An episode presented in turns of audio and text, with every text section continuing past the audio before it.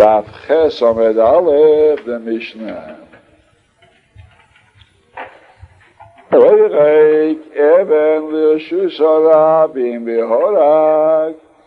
If someone threw a stone into the street and he killed he goes into Golas. He tells us it's not considered a Korev Lemezid, it's considered an ordinary Shegeg, and it's Potter from Golas. But the Gemara will explain more. Now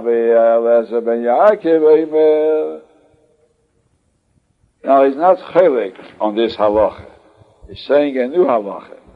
Im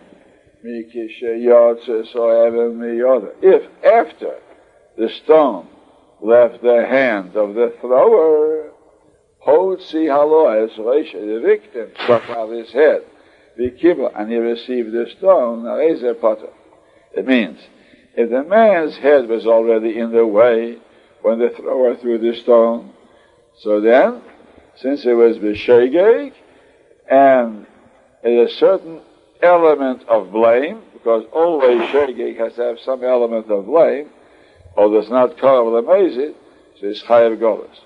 But at, at the time that he threw the man's head wasn't there, and the man stuck his head out after the stone had been thrown, so the thrower is pata, that's already more Le'enes in this pata.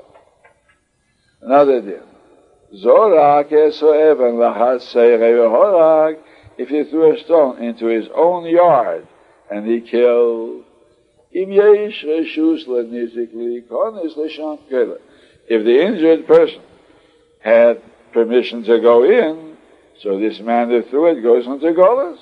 Since he gave a man permission to go there, so he's chayiv for killing somebody b'shegit goes to Golas. But if the man, the victim, had no permission to come in, so the thrower is potter because it's already korav la'inus. The pasuk says, "Shenema v'asher That's the example that the Torah gives of a horeg b'shegeg. If he comes with somebody into a forest, just like a forest, Ma'ya, Hishus l'nizikol amazik l'konisham, both the one who did the injury and the one who received it.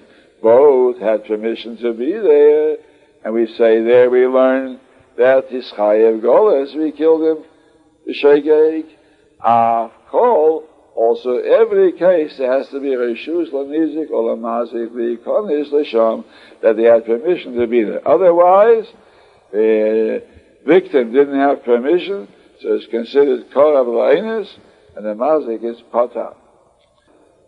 Yotza Chotza Balabayas. But the Chotza of the Balabayas, he's the Mazik. That goes out from this case. Shein Rishus Nizik Because the injured man didn't have a right to go in. So therefore, it's not like Yah, and therefore the Balabayas who threw the stone is potter. Abba Shaul he learns another thing from Yad. He's not chaylik on this, but there's another thing. We say, when does he get golas for killing somebody b'shegeg? Only when it's similar to Yah. Ma eitzim. Just like chopping wood. Why does it have to tell us that he went into the forest to chop wood? Who cares what he went into the forest for? No, it's important to know why he went. Just like chopping wood is a shoes something that's just permissible, but no mitzvah to do, then his chayav goal is be killed. Of course, all other cases, when there's a chayav, only if it's reshus, only it's a permissible, but not a mitzvah thing. But it goes out of his father was hitting his son, and he killed his son b'shegeg. It's a mitzvah to hit his son, therefore the father does not go into golas. V'horav, tell me that Rebbe in Cheda, when he's hitting a Talmid, and he killed him b'sheigeg, he does not go to Golas.